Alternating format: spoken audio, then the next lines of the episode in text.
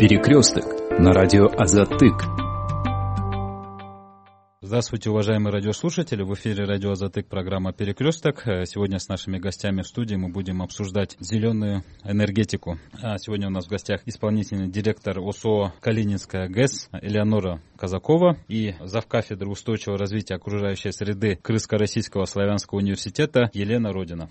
Передачу из Бишкека веду я, Болот Колбаев. Госпожа Родина, расскажите, пожалуйста, как в общих чертах обстоит э, в Кыргызстане ситуация с возобновляемыми источниками энергии? Много лет мы пытаемся сделать так, чтобы эта сфера начала развиваться. И последние годы как раз закон о возобновляемых источниках энергии приняли, но не такой закон, который был в первоначальном виде.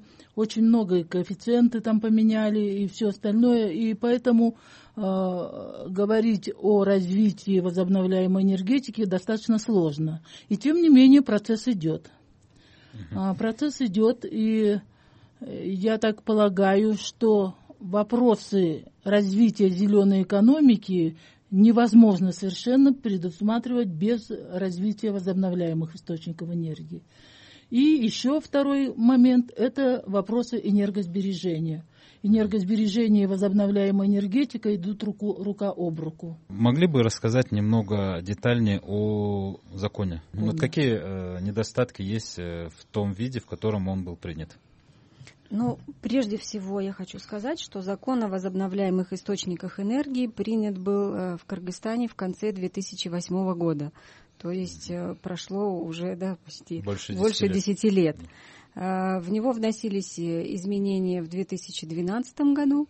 Понятно, что время не стоит на месте, технологии, которые происходят э, во всем мире в этой области, они дают о себе знать, и каждая страна, конечно, адаптирует свое законодательство под э, объективные условия, которые происходят, прежде всего тарифные. Поэтому в 2012 году были внесены э, значит, тарифы в законодательство, которые, на наш взгляд, стимулировали на тот период э, внедрения возобновляемых источников энергии, но прошло еще пять лет, и нам стало понятно, что эти тарифы надо корректировать, но корректировать, так сказать, э, умно, да, а не подгонять их под какую-то там, скажем, политическую ситуацию, потому что экономика есть экономика, и э, строить станции, вводить э, оборудование, возить его стоит столько, сколько оно стоит. А, новые изменения в законодательство, его, скажем так, гармонизация была работа начата два года назад. Это была, была создана группа рабочая по Э, изменению законодательства не только в закон о возобновляемых источников энергии, но и в ряд э, законов, э, в том числе в области энергетики, и в земельный кодекс, и в водный кодекс и так далее. Эта группа рабочая была создана по инициативе нашей ассоциации, председателем которой я являюсь, ассоциации ВЕКР, и депутатов, в частности, депутата Икмата Джуркпача Байбакпаева, то есть группа при ЖК. Э, два года мы работали над тем, чтобы э, этот э, закон действительно заработал и не оставался, скажем так, декларативным. Вот, мы по веянию времени пришли к тому, что тарифы, которые были установлены, надо скорректировать в сторону снижения для того, чтобы система могла их оплачивать наша. Вот. И были предложены ряд преференций в части налогового законодательства, таможенного законодательства и ряд изменений в закон об электроэнергетике, потому что очень много у нас все еще существует коллизий. Вот. Но, к сожалению, работа экспертов была несколько скорректировано э, чиновниками. Да? Даже нет, да? нет, я даже в данном случае я скажу именно, угу. что чиновниками Государственного агентства по промышленности, энергетике и недропользованию, потому угу. что это была их инициатива, и на последнем этапе к сожалению, регламент правительства не предусматривает участие бизнес-сообществ и даже разработчиков вот в этих изменениях. Была продолжена работа по согласительной группе, и были внесены такие изменения, которые не устроили бизнес-сообщество, и мы считаем на сегодняшний день этот закон а вот по-прежнему не будет работать. Сейчас я их озвучу. Значит, Возобновляемые источники энергии, соответственно, э, это э, солнце, ветер, вода, да, геотермальные источники. Вот, и в соответствии э, с тем, какой источник используется, используется соответствующий вид оборудования.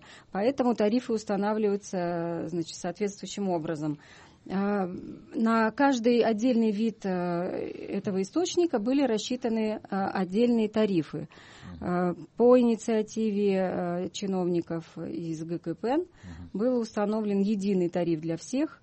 Э, мы не знаем, как он будет применяться, но мы так утрируя говорим, что мы будем собирать вентилятор и трактор да, по, по одной цене.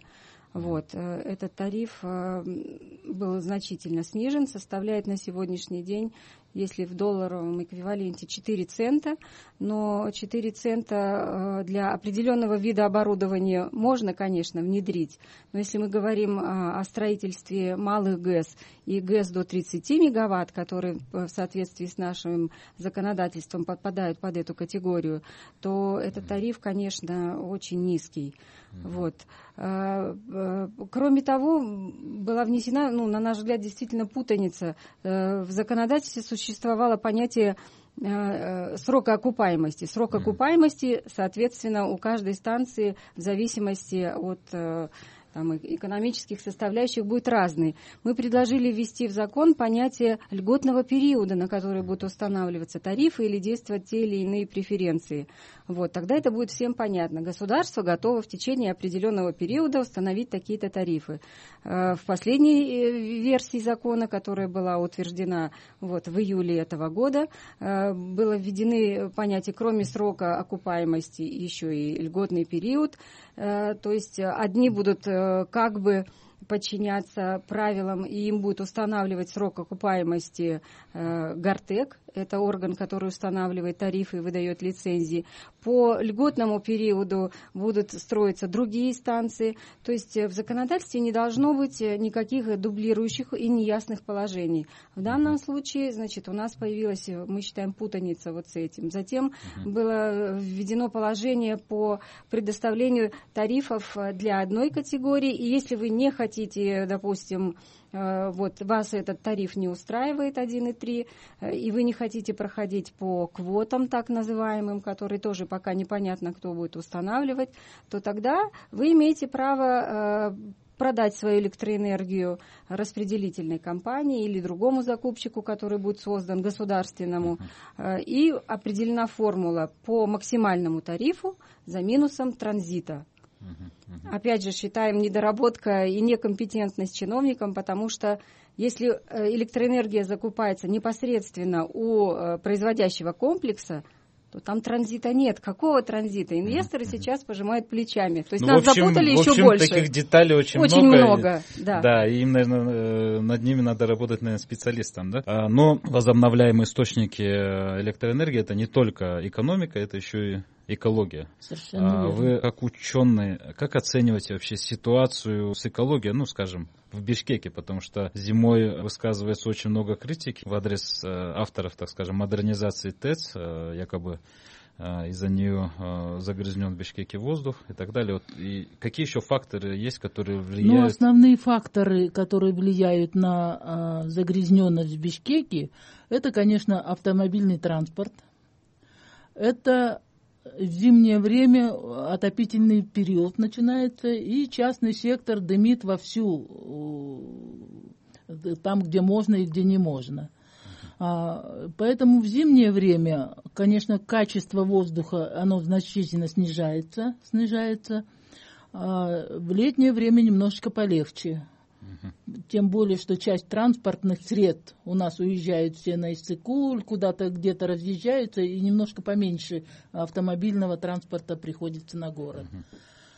А, что касается Но, кстати, э, все замеры качества воздуха, качества воздуха ПК всеми гидрометслужбами позиционируются как ничего страшного. Mm-hmm. Ничего страшного. Хотя иногда маш... автомобиль стоит на улице, час, на час его оставили, через час он уже весь черный, покрыт сажей и копотью. Откуда взялась эта сажа? А это просто не тот ветер, не в ту сторону подул.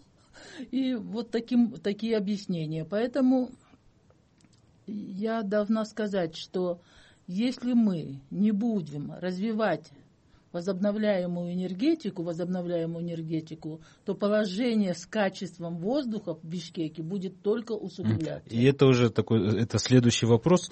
А, можно ли а, как бы скажем, эффективнее было бы использовать вот эти 386 миллионов, которые, в которые обошлась модернизация ТЭЦ, если их вложить, э, например, в развитие, в развитие возобновляемых источников. Да. Вы знаете, возобновляемая энергетика одна не спасет положение, потому что это достаточно дорогое удовольствие.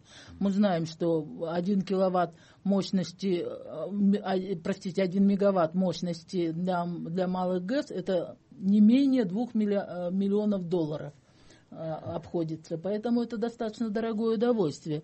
И тем не менее, это бы удовольствие обеспечило вот, использование тех средств, которые были потрачены на реконструкцию Бишкекской ТЭЦ, они, конечно, бы дали какой-то свой положительный эффект. Но еще раз хочу сказать, что одна, одно развитие только возобновляемой энергетики без вопросов решения энергосбережения совершенно uh будет невозможно.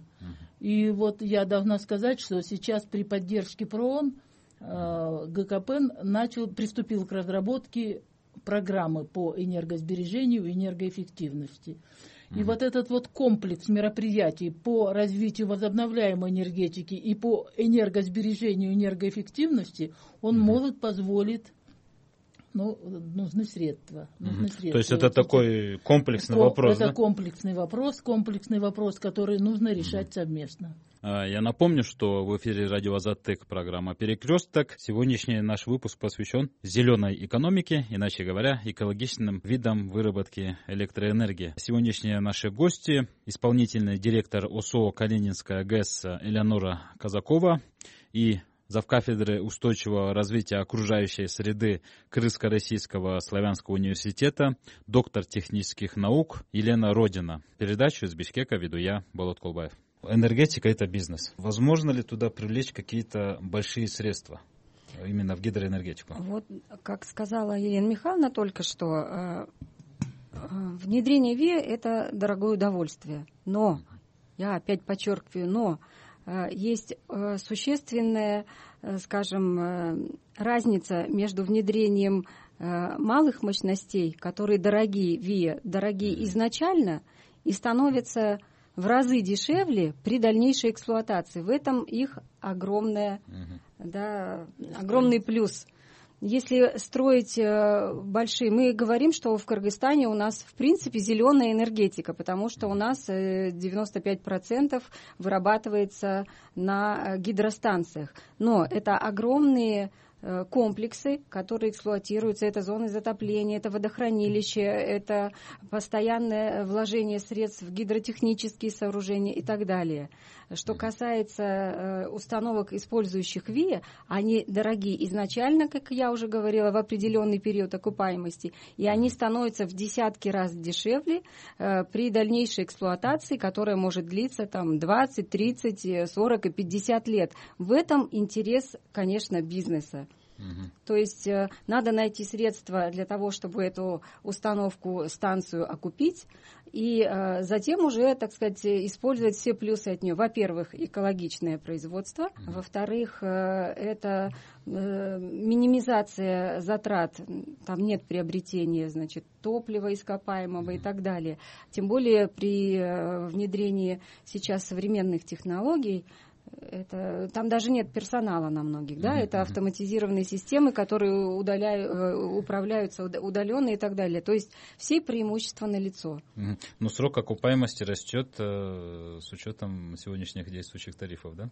Нет, ну, как бы срок окупаемости, вот если мы возьмем вот сегодня, да, планку вот эту установили, 4 цента, угу. то есть, конечно, определенный слой э, бизнесменов и бизнеса, они могут посчитать, какого типа оборудования они могут сегодня внедрить и через какой период, какие у них будут затраты, через какой период это окупится. Вот. Э, используя, опять же, водные режимы для ГЭС, используя э, солнечные режимы солнечной активности для солнца, ну и для ветра. Ну, ветер мы знаем и всегда подчеркиваем тот факт, что, в принципе, Кыргызстан это не страна ветровой энергетики, в отличие от Казахстана.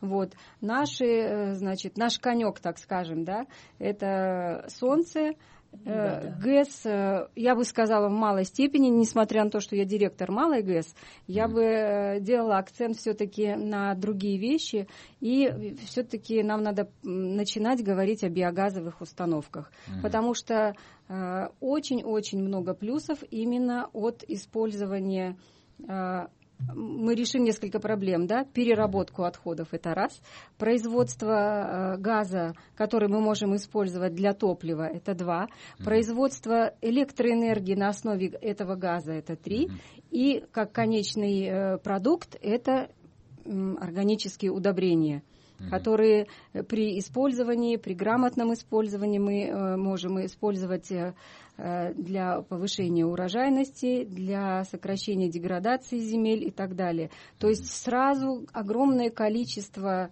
проблем мы решаем, если мы начнем и приступим э, э, к разработке программы вот, по биогазу.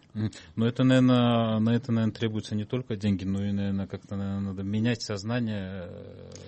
Для этого бизнеса. прежде всего нужно к этому подойти, скажем так, с научной точки зрения. Все всем известно, что мы берем кредиты на самые разные проекты. Угу. отчеты по этим проектам потом ложатся на полку, и вот мы, эксперты, работая в этой области, э, иногда э, ищем данные, которые нам нужны для дальнейшего, для внедрения каких-то, да, уже вот установок, но эти данные у нас их нет. Оказалось бы, работают программы самых разных э, финансовых доноров, да, и ПРООН, и USAID, и э, Европейский банк развития, и Азиатский банк развития. Uh-huh. Вот, э, было исследование солнечной активности, но найти карту солнечной активности Кыргызстана сложно. В данном uh-huh. случае, конечно, нужна грамотная работа правительства и э, структур, потому что эти данные должно запрашивать правительство. Вот я хочу дополнить по поводу биогазовых установок. У нас в стране есть очень хороший инженер – который эти биогазовые установки монтирует, делает, и у которого они работают в самом деле. Это Веденев Алексей Гаврилович. Ну, по-моему, о нем снимали сюжет. Ну, вот, ну вот, замечательно, да, да. замечательно. Просто потому, что это тот человек, который знает, как правильно спроектировать такую поставить? установку, на какие объемы она угу. пойдет такая установка, и как ее запустить. запустить. Угу. И он это делает и в Ташкенте, и в Корее, и у нас в Кыргызстане. Ну, даже в Хорватии. Да. Даже в Хорватии, да. Даже в Хорватии он делал свою установку. Его специально приглашали для того, чтобы он мог смонтировать и mm-hmm. запустить ее там установку. Он это все делает. Но это у нас, наверное, такой больше, наверное, сейчас такой единичный, да, ну, случай. Нет, есть... принципе... есть, есть еще у нас э, как бы специалисты, которые по республике используют.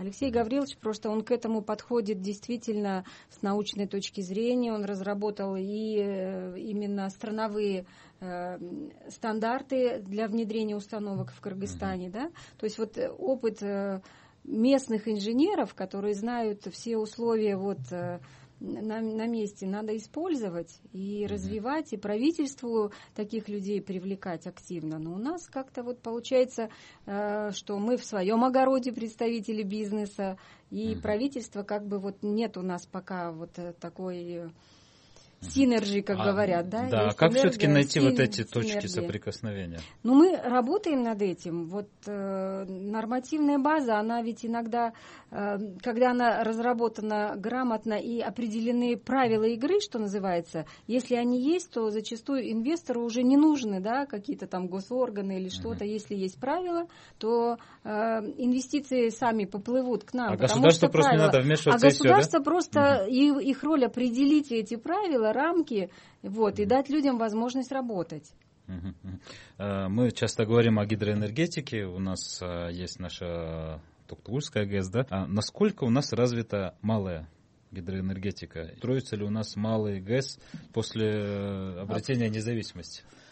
А, строится, строится, и несколько малых ГЭС нового типа, нового поколения построены, построены, но опять э, вопрос возникает в том, что нет нормативно-правовых актов таких, которые бы устраивали бизнес в том числе. Uh, он э, и поэтому поэтому на реке Кемень построены вот новые совершенно новые малые ГЭС.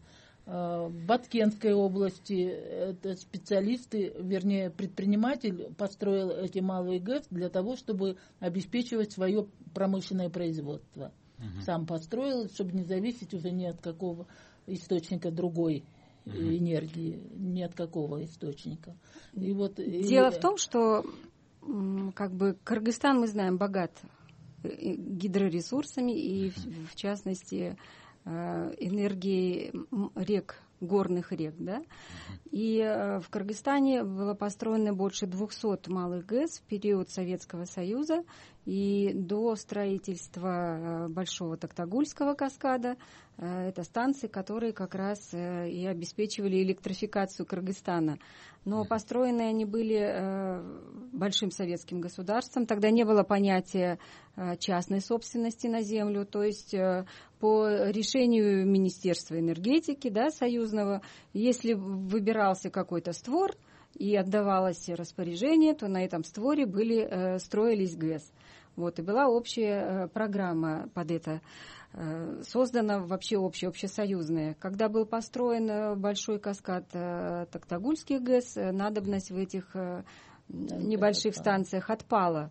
Вот сейчас мы вернулись к уже к периоду, когда Кыргызстан стал не только экспортером, но и импортером электроэнергии. Теперь мы уже поняли, что э, нам нужны дополнительные источники. Специфика строительства больших ГЭС – это, как я уже говорила, огромные зоны затопления, большие гидросооружения и долгое строительство. Малые ГЭС – и малые источники производства электроэнергии, они, во-первых, э, охватывают срок там максимум до двух лет, вот. Но э, основным, э, основной проблемой в настоящее время для строительства малых ГЭС стало не наличие воды, а наличие свободных земель.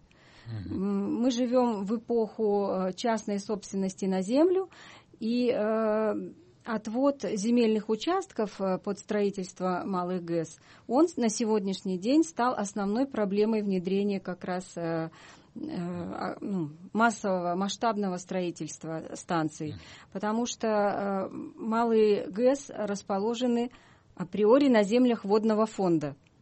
То есть, если есть река, под ней есть земля – и строительство этой установки, оно относится к землям водного фонда. Земли водного фонда по земельному кодексу – это земля государственная. Для того, чтобы получить разрешение на строительство малой ГЭС, нужно получить э, разрешение э, государства в виде постановления правительства. Процесс не отрегулирован земельным кодексом в принципе, поэтапно. Это вот, в принципе, основная и опять проблема. Же все упирается в Мы уперлись да? в законодательство, в законодательство угу. трансформации земель, потому что э, в основном все малые, э, если ГЭС строить э, в Кыргызстане, они все будут деривационного типа. То есть мы находим место, где мы можем воду забрать, построить водозабор, а потом мы должны построить канал деривационной, чтобы дотянуть до здания ГЭС эту воду. Эти каналы занимают э, в зависимости от рельефа от 1 километра до 5. На протяжении этих пяти километров мы проходим через различные э, участки земель, которые могут занимать э, сельхозугодья, пашни, пастбища, либо другие территории, природоохранные земли. И чтобы их отвести под земли водного фонда, мы должны в соответствии с законодательством произвести трансформацию земель. И вот здесь вот начинается самое интересное. То здесь мы заходим в тупик. Э, станции, которые были построены, вот э, Елена Михайловна сказала, две новые ГЭС, вот, то есть там э, они высоконапорные станции, там нет длинных деривационных каналов, да, угу. там их как бы, используя географическое особое положение, их можно было построить, угу. вот они были построены, но, к сожалению, они до сих пор стоят, они готовы к запуску, но не готово наше государство их купить, и тут опять да, вопросы связаны с тарифами. То есть государство не готово купить э, продукцию, да? Не готово купить. Государство готово построить, взять огромные кредиты, чтобы построить э, Э, и модернизировать ТЭЦ на угольных ресурсах, да, и государство не готово э, оплатить предпринимателю, местному инвестору, который построил ГЭС, его электроэнергию. В течение, опять же, мы говорим, что это период Э, в соответствии с законодательством 8 лет был. Сейчас это продлено до 10 лет. То есть в течение 8 лет для того, чтобы он смог э, вернуть эти, опять же, не, еще не прибыль получить, а вернуть только деньги на строительство, государство у него э, могло выкупать эту электроэнергию. Но мы выбираем путь либо покупать у соседей, либо э, брать кредит и строить э, угольные станции. К сожалению. В этом году государственные чиновники тоже заявляют, что наступает э, сезон маловодья. И э, вообще сколько он может длиться, вот этот сезон? Ну, обычно это 8-10 лет, угу. 6-8-10 лет примерно угу. так. Но это обычный циклический период. Он угу. не зависит от нас с вами, угу. и он определен природой. И, к сожалению, вот 2020-2025 годы как раз mm. на него придется пик маловодья, mm-hmm. маловодья. А это значит, что у нас будут проблемы с, с энергоснабжением, электроснабжением, вернее, mm-hmm. скорее всего. То есть э, будем обнову покупать у соседей, да? Может быть. Вполне mm-hmm. возможно. Mm-hmm. Вполне возможно. И, как Элеонора уже сказала, что, оказывается, это государству выгоднее купить у соседей по 5, 6, 7 сомов, вот, чем э, оплатить э, поставщикам энергии уже той, тех ГЭС, которые уже построены и просто стоят mm-hmm. мертвым mm-hmm. грузом. Это, конечно, к сожалению, очень плохо кончается. Надо решать вопросы введения мощностей э, энергетических э, на всей территории Кыргызстана, а у нас mm. ресурсы есть. И вот угу. прежде всего возобновляемые ресурсы, которые да? нет, нет, угу. не только гидро. То есть я говорю о, о солнце, солнце, да, о биогазе. Угу. Ведь для Кыргызстана мы когда говорим и рассматриваем э, развитие ВИА в различных странах, где-то хотим подчеркнуть опыт, надо прежде всего исходить из э, возможных э, местных условий, да, из локальных условий. Для Кыргызстана у нас есть уже большие ГЭС. Что нам нужно сейчас? Нам нужно обеспечить э, удаленные районы, это раз, и позволить людям, время же не стоит на месте, да, у нас люди многие предприимчивые, надо дать им возможность, чтобы они даже сами себе могли купить э, и установить источники энергии. Мы uh-huh. когда говорим с фермерами, многие говорят, почему вы говорите, что мы такие вот э, в удаленных районах, что мы вот такие бедные? Я могу продать бычка, и поставить себе там на дом, на юрту даже солнечную панель. Но, во-первых, я не знаю, какую лучше, сколько это стоит, как mm-hmm. ее обслуживать и что делать э, в тех случаях, когда у меня будет избыток электроэнергии, куда ее девать.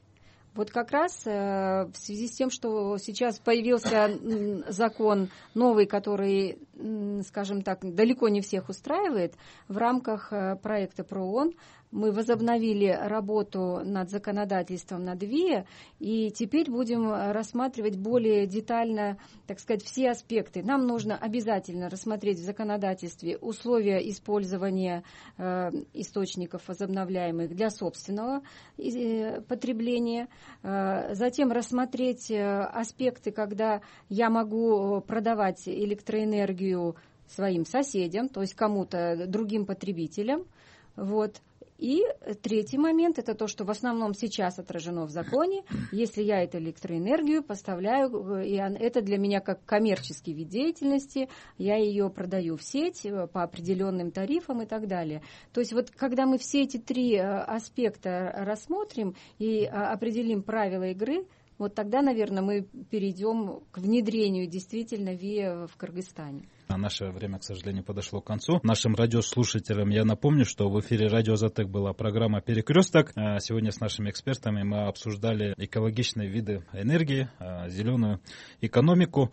В сегодняшнем выпуске принимали участие э, исполнительный директор УСО Калининская ГЭС Элеонора Казакова и завкафедры устойчивого развития окружающей среды Крымско-Российского славянского университета, доктор технических наук Елена Родина. А передачу из Бишкека вел я, Болот Колбаев. Спасибо за внимание. Перекресток на радио Азатык.